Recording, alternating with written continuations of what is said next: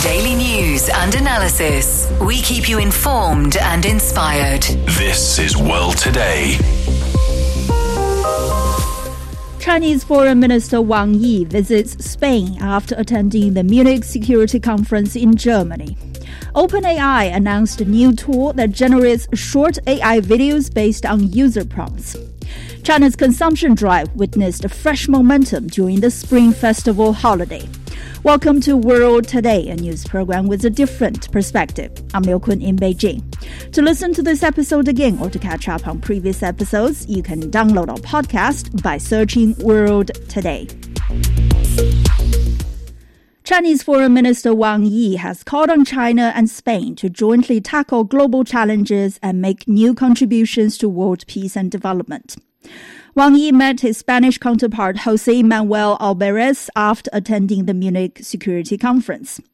As the two ministers met the press, Wang Yi said win-win should be the goal and all countries should avoid lose-lose dynamics, which was discussed at the conference in Germany.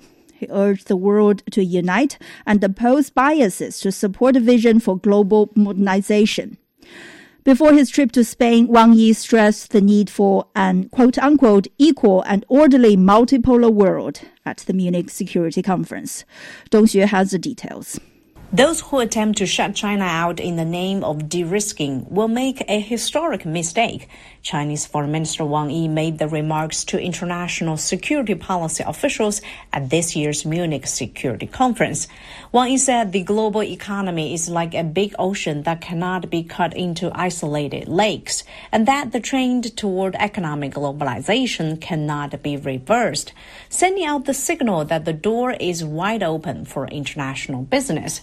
No matter how the international situation may change, Wang said, China, as a responsible major country, will remain a stabilizing force in a volatile world.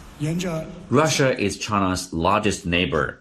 The steady development of China-Russia relations on basis of non-alignment, non-confrontation, and non-targeting of any third party serves the common interests of both sides and contributes to the strategic stability of the Asia-Pacific region and the world at large.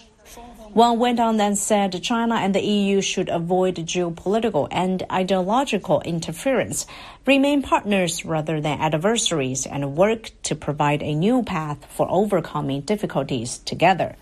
Wang also said that Beijing will strengthen the collaboration among Global South and is committed to increasing the representation and voices of developing countries in global affairs and contributing to a more balanced and effective global governance architecture. China's presence at the annual event as the world's largest developing country dates back to twenty ten, giving the Munich Security Conference an international character so that it does not appear to be just a meeting for European leaders and the military personnel dominated by Western nations. Well, this year, Chinese Foreign Minister Wang Yi has continued to do so by advocating China's long-standing position of an equal and orderly multipolar world.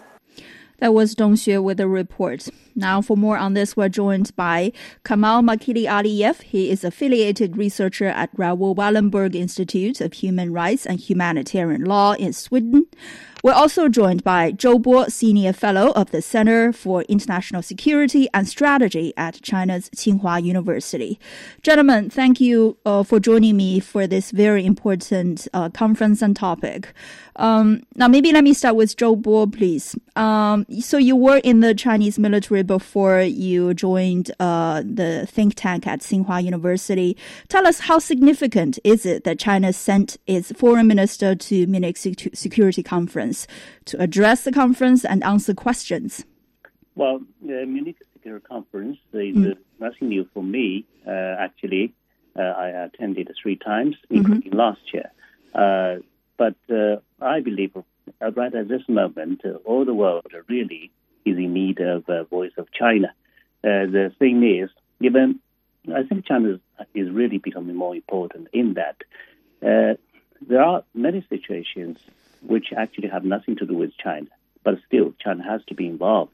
For example, like the war in Ukraine, uh, China is not informed, China did not participate, but still people ask, uh, what is the position, right? Which side would you mm-hmm. take? And so is the situation uh, in uh, the Middle East, and even about the latest crisis in uh, the Red Sea, and people want to know how uh, China might respond and how P L A Navy might respond. So mm. the fact is, China is growing with strength. Mm-hmm. Uh, the, the theme of this conference is lose and lose. But the lose and lose is just phenomenon, right? Mm. So, uh, or the kind of Western phenomenon. So how can we avoid this kind of situation? People have to look for something. And therefore, China's voice matters. So in this regard, I at least uh, yeah, uh, Chinese Foreign Minister Wang Yi was there last year, and this year he's again there. And therefore, I think it's important yeah, for him to be there and for people to listen to Chinese people. Mm, indeed. Now, both of you must have been watching Wang Yi's speech at the conference, which is titled, quote unquote, "A Staunch Force for Stability in a Turbulent World." Kamal, what about you? What messages uh, do you think uh, have you got, you know, from this speech by Chinese Foreign Minister Wang Yi? Well, first of all, mm-hmm. thank you very much for having me on mm-hmm. the show again. Um, the, the second to answer your question is that was a very interesting speech uh, because it's the one that is delivered in the situation, as the minister have pointed out, of uh, a turbulence uh, in the world right now in mm. terms of the security.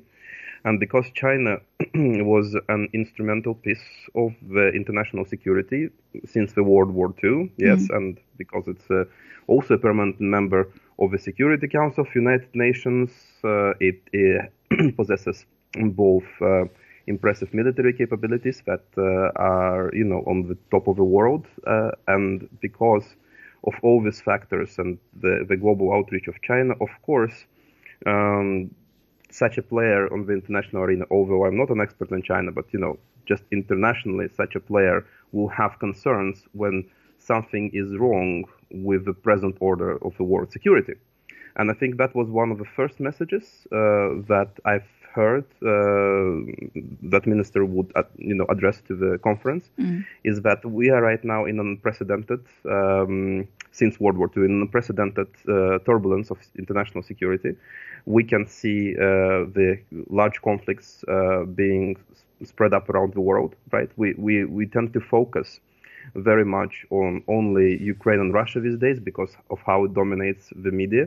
But there are also other parts of the world in the Southeast Asia, right? And mm-hmm. the situation uh, in Myanmar, and uh, uh, we can take an example of Ethiopia, where more than half of a million of people have died in the recent conflict.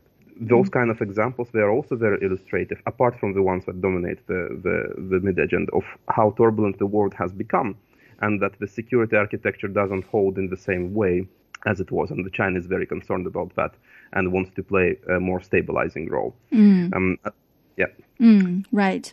Zhou Bo, um, in your observation, uh, what are the key messages that China wanted to, you know, send out to the world in the speech by Wang Yi?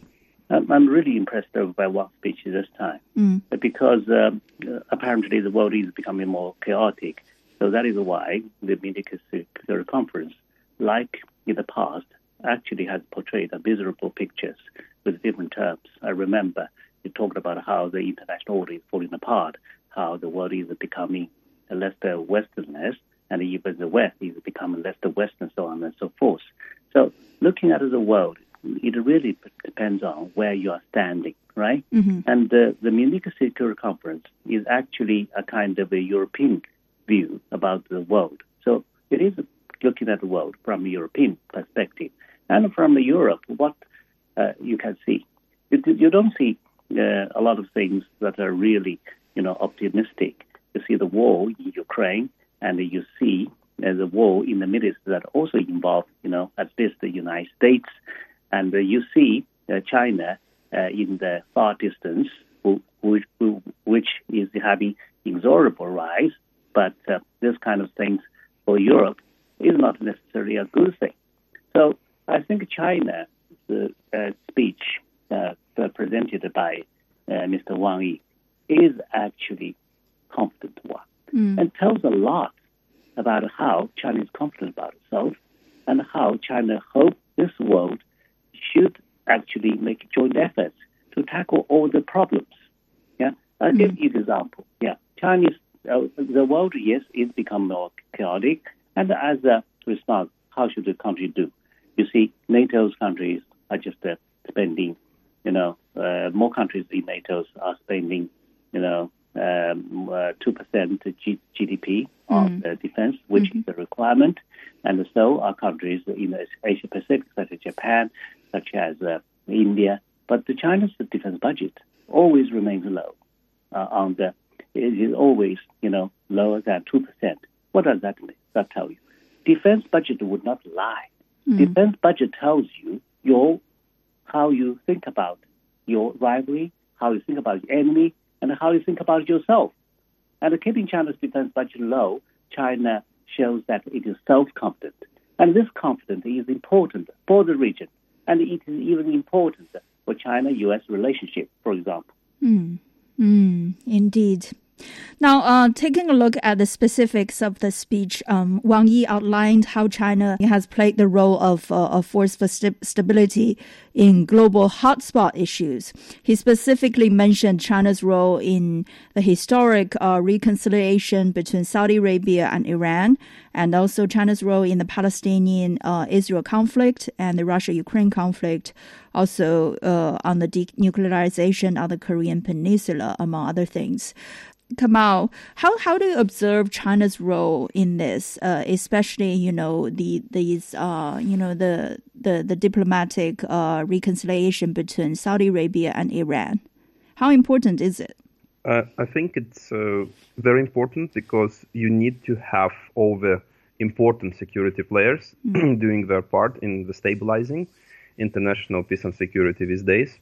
Um, unfortunately, on the multinational level, level of the United Nations, it's not always possible um, due to uh, the disagreements between those key players. But uh, even the unilateral role or the role in uh, cooperation on bilateral level, um, as we can see, can uh, make uh, better results uh, than not doing anything. Mm-hmm. And I think the China's role is actually um, in, for example, the Saudi and Iran reconciliation is very telling. Um, telling of that. There's also the Russia-Ukraine conflict. Mm. And there, I would say, what I've noted as a person studying Russia, of course, not China, and studying the Eastern Europe and the European Union, um, is uh, how China played a huge role in denuclearization of the discourse um, mm. that have sprung out with the conflict. Uh, and after the visit of uh, China's leader, Xi Jinping, to Russia, we have seen that there was uh, basically uh, that discourse became non-existent, and that is very important for the international security to have uh, uh, denuclearized discourse um, these days because of that turbulence that we see in the world. The risk, the risk, especially the risk to nuclearization of conflicts, is, is rising, and that was um, a very telling uh, part of that. Um, what China have achieved, although it's not really for diplomatic reason officialized, but it. Quite clear to the analyst whose role there was in mm. the nuclearization of the discourse. On the same uh, on the same page, I would say that uh, if we take a look at the Wang Yi's speech, it was very clear about uh, non-use of force mm-hmm. as a principle in, in international relations, and that uh, China is supporting uh, resolution of all the conflicts politically, and mm. all the situations, and all the claims, and all the disputes, and whatever there is in, in terms of tension between the states uh, without any kind of use of force. And that seems like to be a principal position that was also communicated very clearly in the speech. Mm. And that means that the China will going to be setting out the priorities for the political resolutions uh, of any kind of a situations. And it was promoted in the speech uh, by the minister in terms of existing, but also the latent problems that the uh, world has with its uh, international security issues. Indeed. And I think that is a, a little a little bit um, in contrast to what we have seen um, in the international community for, for, for some time now. Mm. And this this position is is very uh, is very principled uh, in terms of how it's communicated, but also um, how China was consistent in mm. this position. Right. Well, uh, then, Zhou Bo, on all these uh, hotspot issues that, you know, that are that are causing a lot of pain and trouble for hum- humanity, uh, how do you understand the philosophy that have have driven China's position on security, and how does that philosophy, you know, relate to the global security initiative proposed by China? Yeah, uh, China's uh, global security initiative, uh, initiated by President Xi Jinping, uh, is uh, also, you know, uh, in tandem with uh, his other proposal, like, you know, mm. uh, yeah, development initiative and like a civilization de- de- initiative. And I would just read them in different ways. For example, under the global development initiative, it's basically about development. And uh, China does not only, you know, pro- make proposals about how the world should be de- developed, but China does have something very much tangible, that is Belt and Road Initiative, right? Mm-hmm. And uh, we uh, have uh, spent uh, uh, reportedly a trillion dollars in it. So it is very much tangible. So there is some, something that is very much substantive under this kind of uh, uh, global mm-hmm. development initiative. When we come to the uh, uh, security, global security initiative, uh, on the face of it, the P L A's involvement overseas uh, is not Uh, Uh, that uh, uh, impressive in that uh, it is restricted yeah, to just a few areas, that is peacekeeping, counterpiracy, and disaster relief. But if you look at it carefully, you mm-hmm. can conclude that all these operations have one name in common, that is uh, military operations other than war, or we say they're all humanitarian in nature. Mm-hmm. And this is uh, extremely, extremely important in that. Look at this. China right now is uh, the, uh, the second, uh, you know, uh, strongest uh, nation on earth in terms of G D P, mm. and the P L A is becoming, you know, more and more powerful. But a stronger P L A, uh, what is P L A going to do? Mm-hmm. That is, is that is uh, the billion-dollar question. It's not only about uh, Taiwan, which is a sovereignty issue. It is also about protecting China's overseas interests. It's also about, you know, shouldering China's international responsibilities. But P L A overseas is just behaving mm. exclusively in humanitarian area. And that tells a lot about how P L A might behave in the future.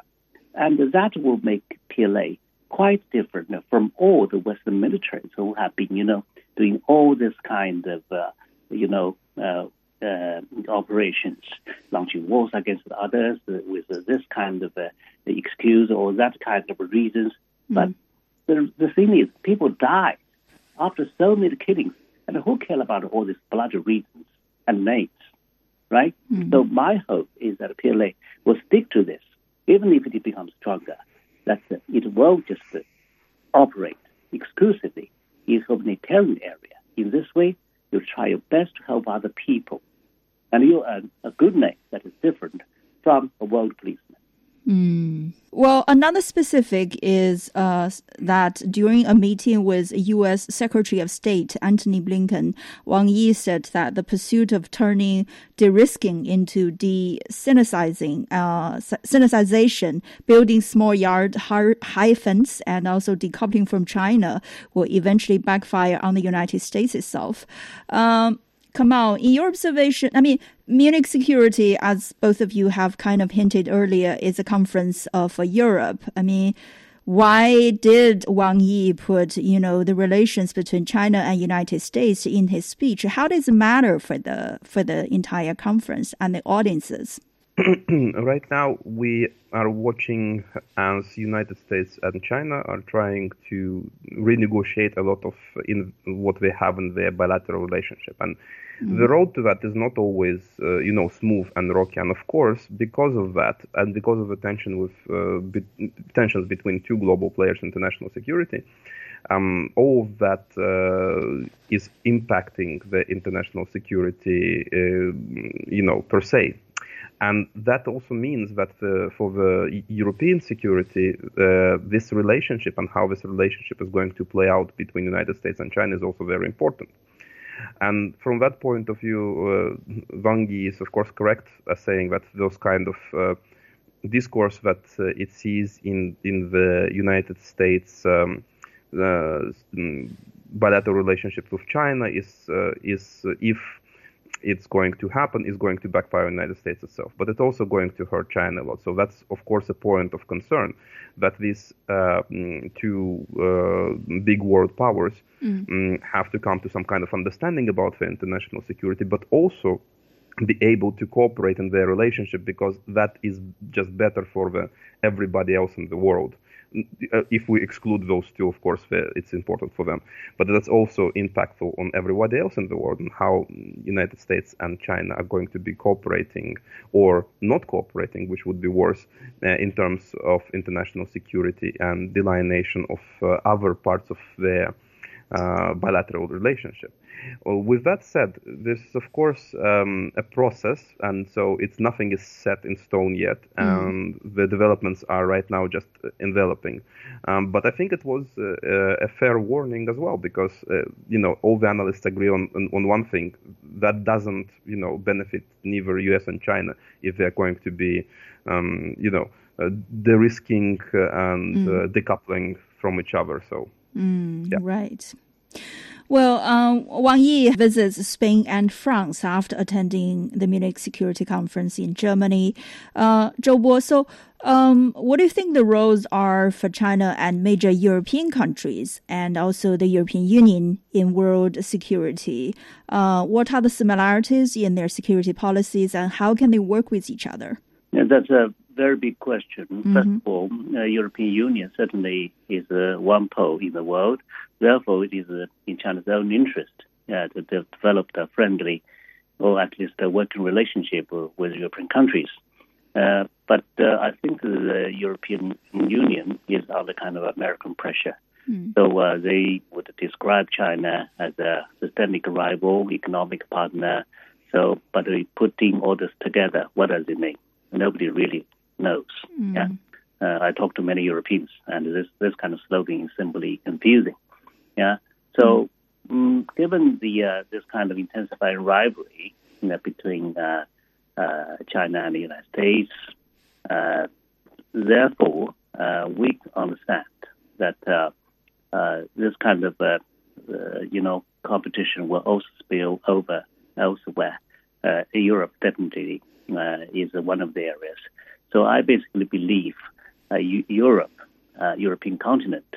Uh, actually is where uh, China and the United States would compete to win people's hearts. Mm. Because if you look at the whole world, I think China has already won over the United States in uh, uh, large areas of global South, especially in Africa, mm-hmm. and uh, also uh, some also to uh, to lesser extent uh, in uh, Latin America. Yeah, but mm-hmm. about this whole Asia Pacific or Indo Pacific, whatever you call it, it's a patchy picture mm-hmm. because uh, you know, we have countries like uh, ASEAN, you see, who, who has been China's uh, largest trading partner for three consecutive years. So the Munich Security Report says that uh, countries, uh, in terms of security, are just taking sides of the United States. I don't think that is true. I think Japan, mm-hmm. and if you talk about Japan, Australia, the, and the Philippines, that is fine. But about the, the majority of countries in this region, I don't believe uh, in terms of security, uh, these countries have already taken American side. No country is stupid. No country is blind enough to take sides. Mm. These countries now are taking sides with issues. So that means on this issue, I'm taking Chinese side. On that issue, I'm uh, probably uh, will take American side. Mm-hmm. Yeah. Mm-hmm. So, so I don't. I, mm-hmm. I think that Europe, coming back to the question, mm. Europe is extremely important for us. Mm. And that we put our best to manage this relationship. Indeed. Well, I wish we had more time, but we're running uh, toward the end of the first half of the show. Again, I want to thank you. That was Kamal Makili-Aliev, affiliated researcher at Raoul Wallenberg Institute of Humani- Human Rights and Humanitarian Law in Sweden. Also, Zhou Bo, senior fellow of the Center for International Security and Strategy at Tsinghua University. You're listening to World Today. We'll be right back after a short break.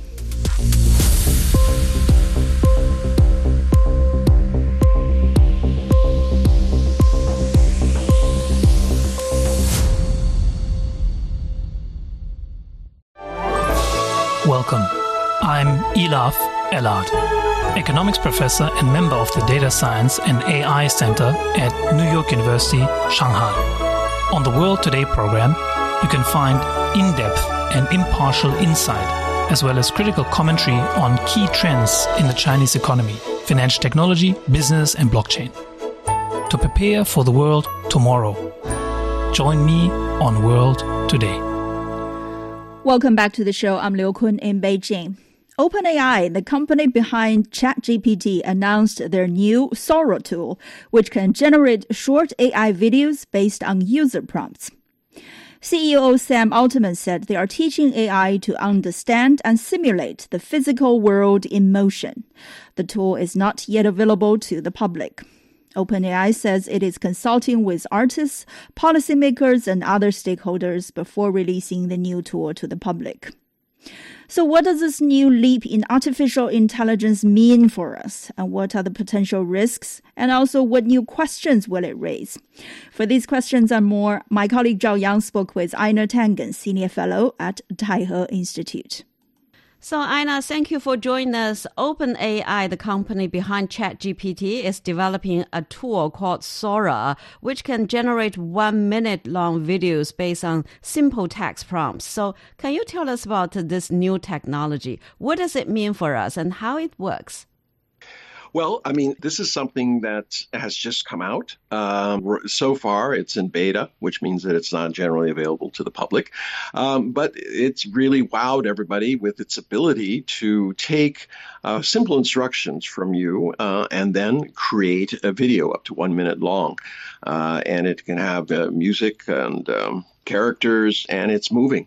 And experts say Sora appears to be significantly more advanced than any other video generation tool. So could you elaborate more on that? What's new about it and how different is it from other companies' products?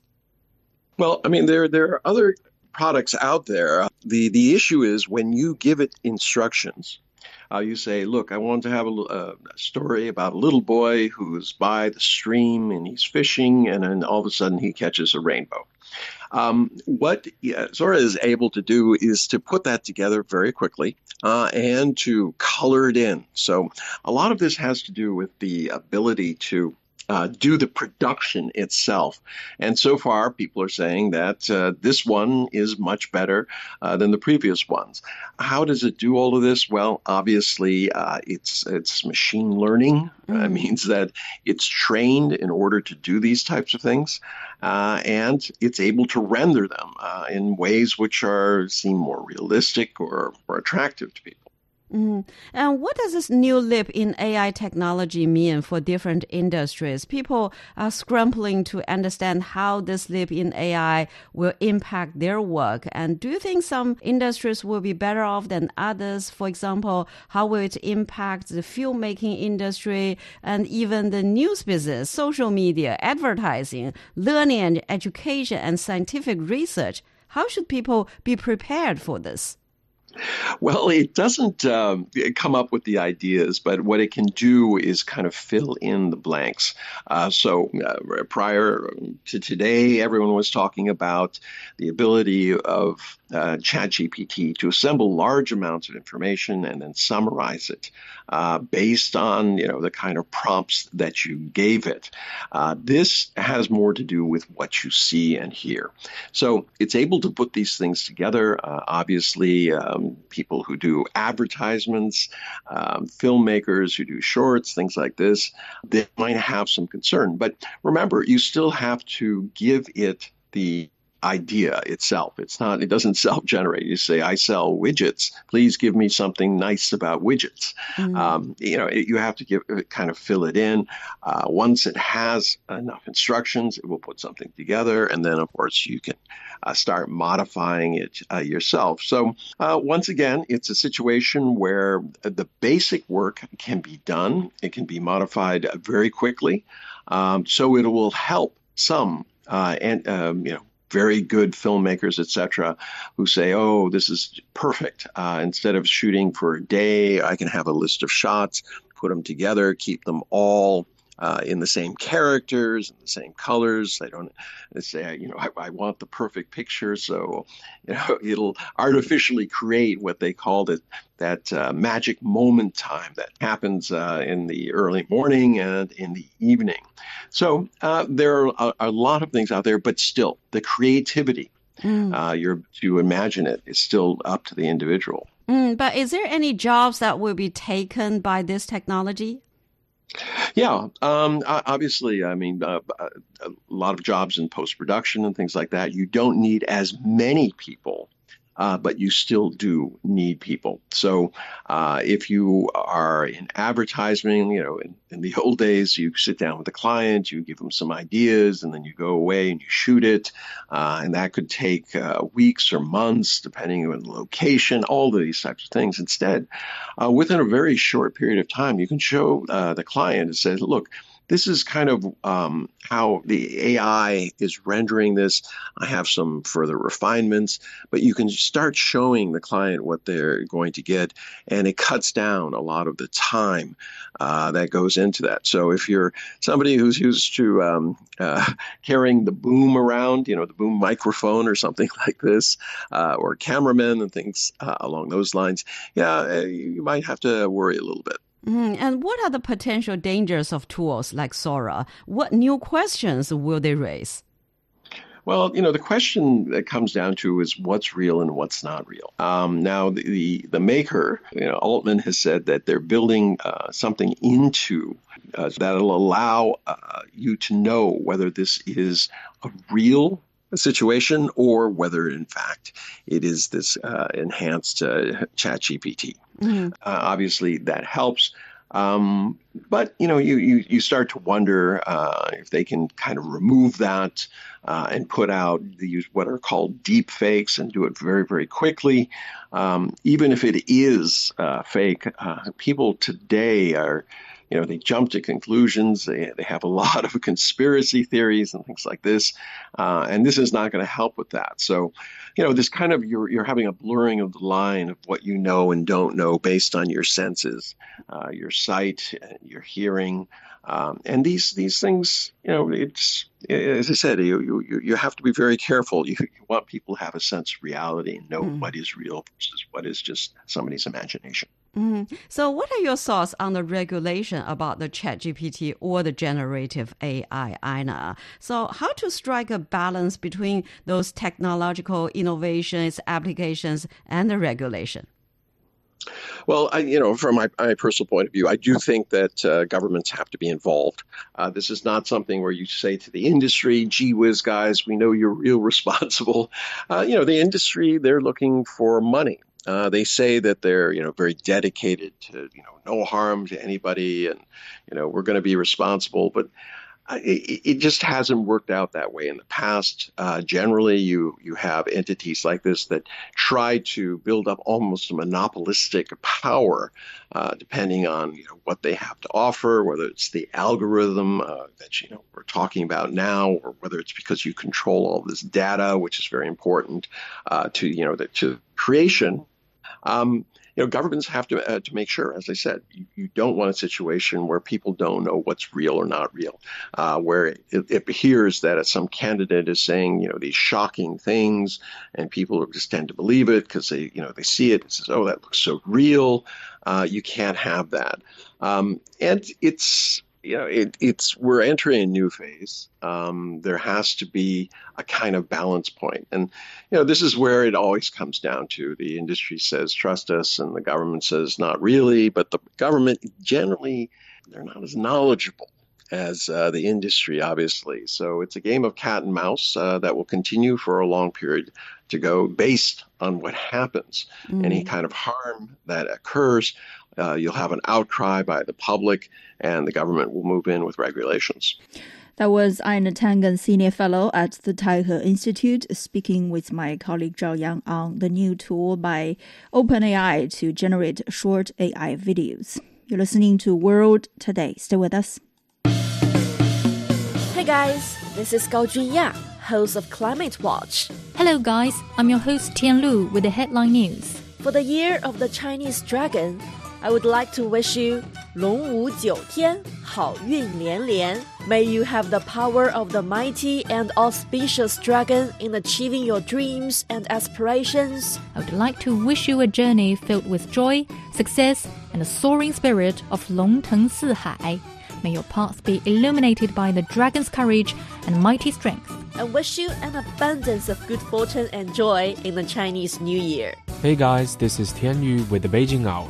May your year of the Chinese dragon be blessed with health, wealth, and happiness. Cheers to a fantastic year ahead. 祝大家龙年大吉, 诸事顺意.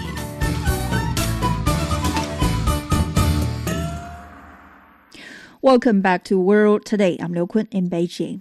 A Chinese mainland spokesperson has voiced strong support for the Coast Guard Authority in the southeastern Fujian province to perform regular patrols in the Xiamen-Kinmen maritime area. Zhu Fenglian, spokesperson for the Taiwan Affairs Office of the State Council, made the remarks when addressing Taiwan's expulsion of a mainland fishing boat that happened a week ago. The incident led to two deaths. Zhu Fenglian said the relevant authorities in Taiwan were acting with disregard for human lives and a negative attitude, and such behaviors have harmed the feelings of compatriots on both sides of the Taiwan Straits and severely sabotaged cross-strait relations. For more, I earlier had a conversation with Liu Kuangyu, researcher at the Institute of Taiwan Studies, Chinese Academy of Social Sciences. Thank you for talking to me. Now, first up, uh, help us understand how fishermen conduct a fishing business in the Xiamen-Kinmen waters these days in general. Uh, we know the distance from Xiamen to Kinmen is about one hundred, uh, is about one point eight kilometers, which is around one nautical mile. And we know that normal uh, nearshore fishing distance is about fifteen nautical miles. So that means the the fishermen from Xiamen, the fishboat from Xiamen, they leave offshore one nautical mile and they cross the so-called line. This is obvi- obviously very ridiculous. Uh, in fact, uh, we can see that the Taiwan side has long regarded uh, the so-called the arrest and the punishment of uh, Chinese mainland fishermen as uh, uh, somewhat like, like like a cash cow and a political achievement project for their uh, for their own political uh, ends. So there is some sort of a certain inevitability to this event. And also, the fishing industry uh, in this area is very important to Xiamen to, and to Fujian as well. We know that Xiamen is building a national fishing port economic zone. And fishing and marine economy are, are very important fishery uh, industries in Xiamen and even the whole Fujian region. Uh, for example, we see that in the past few years, the total output of, of uh, Uh, aquatic products of, in Xiamen has reached uh, fifty thousand tons yearly, and that the importance of fishing, which is a traditional and innovative innovative di- industry to the development of local people's uh, livelihood, mm-hmm. is self-evident. Mm-hmm. And also, there's a cer- certain level of very close uh, cooperation between fishermen from the two sides of Taiwan Straits. We know that, for example, since two thousand fifteen, fishermen from uh, Xiamen and Kinmen, they have been holding a joint fish fry release activities and has accumulated millions of fish uh, releasing to the sea, mm. which has been recognized by local fishermen. And this joint efforts of both sides to uh, is to enable the sustainable development of the entire marine resources, to better maintain the ecological environment of the waters, and for And uh, the, the majority of fishermen across the straits, where they will also uh, benefit from it. Mm. Well, thank you for providing so uh, so much detail on this issue. Mm-hmm. Now, uh, how damaging do you think the fatal expulsion by Taiwan authorities of the mainland fishing boat uh, will become to the fishing industry mm-hmm. in the area mm-hmm. and further uh, to, uh, to the cross-straits relations in general? Yes. Uh, actually, the negative impact of the Taiwan authorities' uh, malign actions cannot be ignored. Mm. Uh, first, uh, we see the confrontation and distrust of public opinion on both sides of Taiwan Straits have been further enhanced by this event.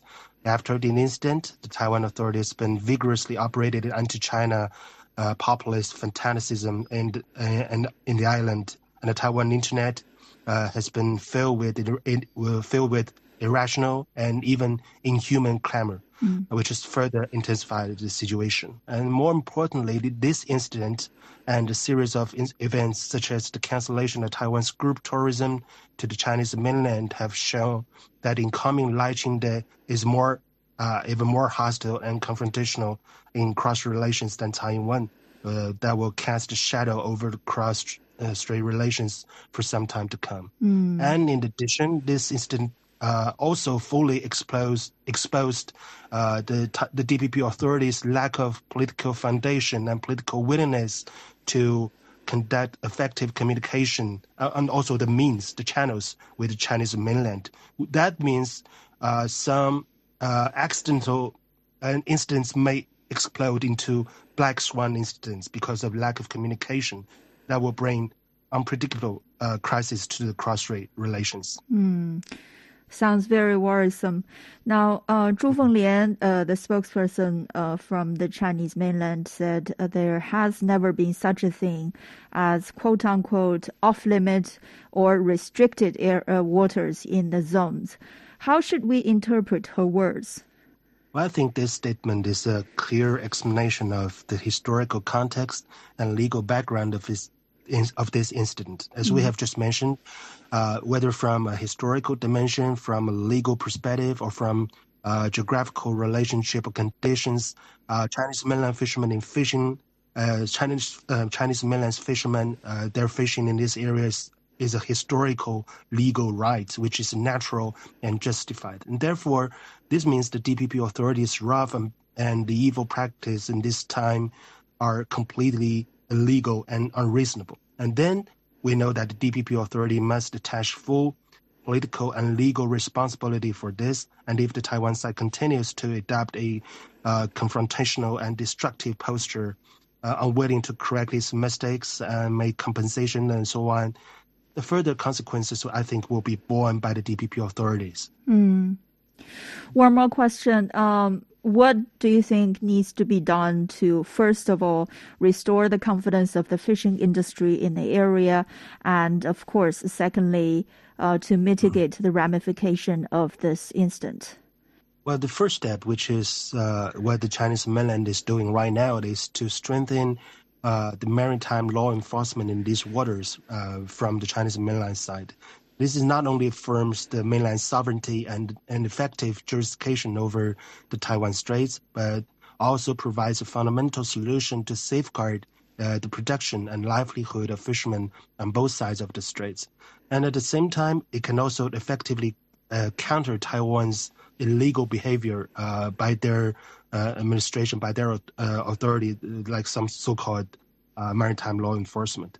And on the other hand, all walks of life on the island, especially uh, fishing industry, especially the local governments and people from Kinmen and from Matsu, they should strengthen cooperation and communication with the Chinese mainland to push uh, the D P P authorities to return to the common political foundation and cooperation track of the two sides and jointly safeguard The, the order of relevant waters and interests of fishermen and fishery production in various aspects, including the development of fisheries, uh, sustainable development, and the conservation of resources and the mar- and uh, of, of, of marine maritime resources.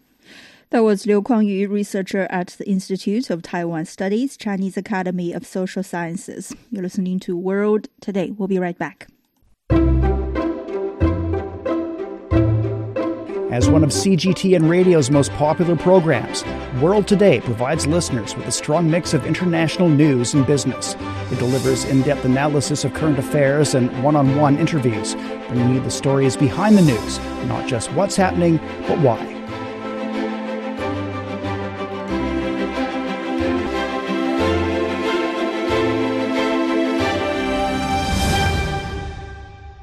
Welcome back to the show. I'm Liu Kun in Beijing. Fresh momentum has surged into China's consumption drive during the Spring Festival holiday, as evidenced by various data points. China witnessed approximately fourteen million inbound and outbound trips during the holiday period from February tenth to seventeenth, marking a threefold increase compared to the same period last year.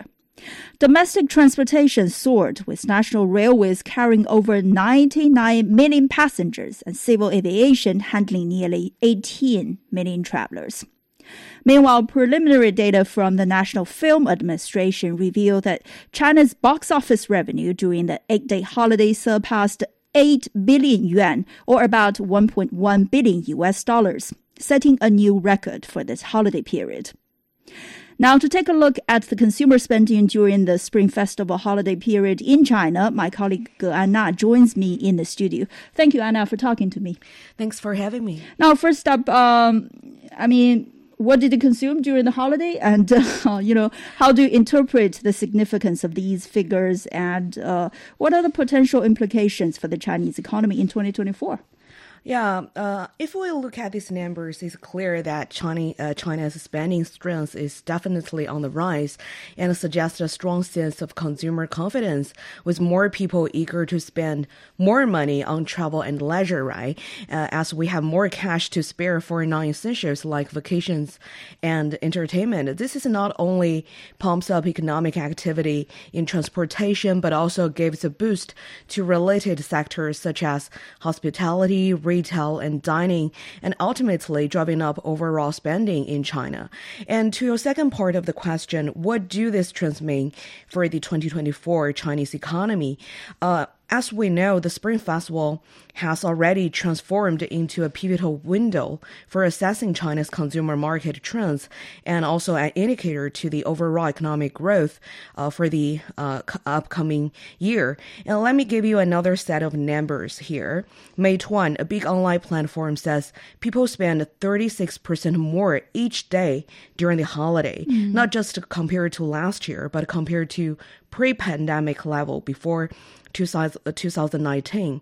And China Unicom, a telecom company, tells us uh, there was a seventy-three percent increase in people visiting shops or uh, in, you know, in scenic or shopping areas. This shows that people in China are really keen to spend more, and there's a lot of potential for businesses um, during this period. Another big thing is that people seem to you know, want better stuff uh, in their lives, or a trend of consumption upgrading. They are buying more high-quality things and fancy gadgets for their homes this year. Uh, this could mean, you know, more fancy things being made in China, um, a boost to high-quality growth in many sectors. And the government also played a crucial role in the consumption boom. It launched many initiatives to get people to spend more, like with the online Spring Festival shopping uh, festival. Uh, sales online hit nearly eight hundred billion yuan with, uh, within these eight days. And regions like Guangxi and Sichuan, uh, they have even seized opportunities in Silk Road e-commerce and promoting online sales of quality products from ASEAN and Central Asian countries, fostering a diverse consumer landscape. I think this all indicate that uh, in twenty twenty-four, China's domestic consumption will continue to be a crucial part to China's G D P growth. Mm, right. Do you have additional data sets uh, that you believe are going to be indicative of the shifts or distinctions from pre- previous trends, you know, reflecting the changes in consumer behavior or economic dynamics? So talking about this year's Spring Festival, things have been quite different from what we are used to, especially when it comes to food and travel compared to previous years. Uh, first of all, Meituan, as I mentioned earlier, mm-hmm. the digital food platform, Uh, they've seen a one hundred sixty percent increase in dining restaurant orders during the first five days of the holiday. That's a big jump, suggesting, you know, people are more um, prefer dining outside mm-hmm. rather than cooking at home like they used to be uh, during the holiday. And then when it comes to travel, it's not much a shift, but a comeback to previous heights. Uh, Chinese travelers are really making their mark worldwide again. C Trip dot com tells us that ticket sales for overseas tourist attractions have more than doubled compared to the Uh, the pre-pandemic level in two thousand nineteen, and Alipay, uh, and Alipay says international transactions using their app uh, to pay stuff outside increased by one hundred forty percent over the Chinese New Year break compared to two thousand nineteen. Uh, that's a clear sign that Chinese nationals are back to uh, to the world stage, exploring the world and spending money abroad like they used to be. Mm-hmm. And um Um, mm-hmm. Also, in this year's tourism, we can still spot some changes happening. Uh, take me and my friends, for example. This year, due to some special reasons, I won't. Uh, I only went on, you know, short trips around Beijing, mm-hmm. experiencing temple fairs, shopping, and nearby journeys. But uh, many of my friends had already made plans and bought tickets to places like Argentina, Euro, uh, Europe, uh, or um, domestic destinations like Harbin and mm-hmm. Hainan uh, in advance. And compared to previous years, when cost was a bigger concern, it seems that this year people are more focused on enjoyment of the experiences. Many mm-hmm. people are also willing to spend more on comfortable travel and accommodation, such as upgrading to business class on flights or opting for more luxury uh, um, hotel amenities. Mm. So quality spending is also on the rise as people aiming for uh, value-added experiences during their trips. Indeed. What about culturally? I mean, uh, your observation, what are the most uh, notable cultural trends you have noticed during, you know, this Spring Festival compared to previous ones? I think the most notable cultural trend I've noticed is that Chinese people are really embracing their traditions this mm-hmm. time around, uh, with rising cultural confidence. Instead of just doing the usual, um, like wearing fancy new clothes or checking out some fireworks, they're really diving into their cultural roots. For example, in Xi'an City, um, they've lit up the whole city wall with very beautiful lanterns uh, stretching for almost twenty kilometers. And it's not just about the lights. They are also putting, um, uh, they are also have all sorts of cool performances to entertain visitors and uh, boast uh, their rich history dates back to more than six hundred years ago. And also, Um, museums across the country have also become hotspots for tourism this year, with tickets for museums in various provinces and cities being fully booked about two weeks before the holiday. Mm. And uh, what really worth of mentioning is the new Chinese style of clothing, uh, which is called Hanfu, you know. Right. Yes, the traditional clothing of Han ethnic group in China with some uh, modifications with modern elements. And it's everywhere. And people, you know, just not just the young people and senior folks dressed in Hanfu and shown off their cultural confidence to uh, to celebrate this uh, mm. new holiday. Indeed. In, in in short, Chinese people are spending very busy during this uh, Spring Festival. Thank you, Anna, for joining me on this topic. Well, that's all the time we have for this edition of World Today. To listen to this episode again or to catch up on previous episodes, you can download our podcast by searching World Today. For more discussions, you can follow us on the X platform at C G T N Radio. I'm Liu Kun in Beijing. Thank you for staying with us. Bye for now.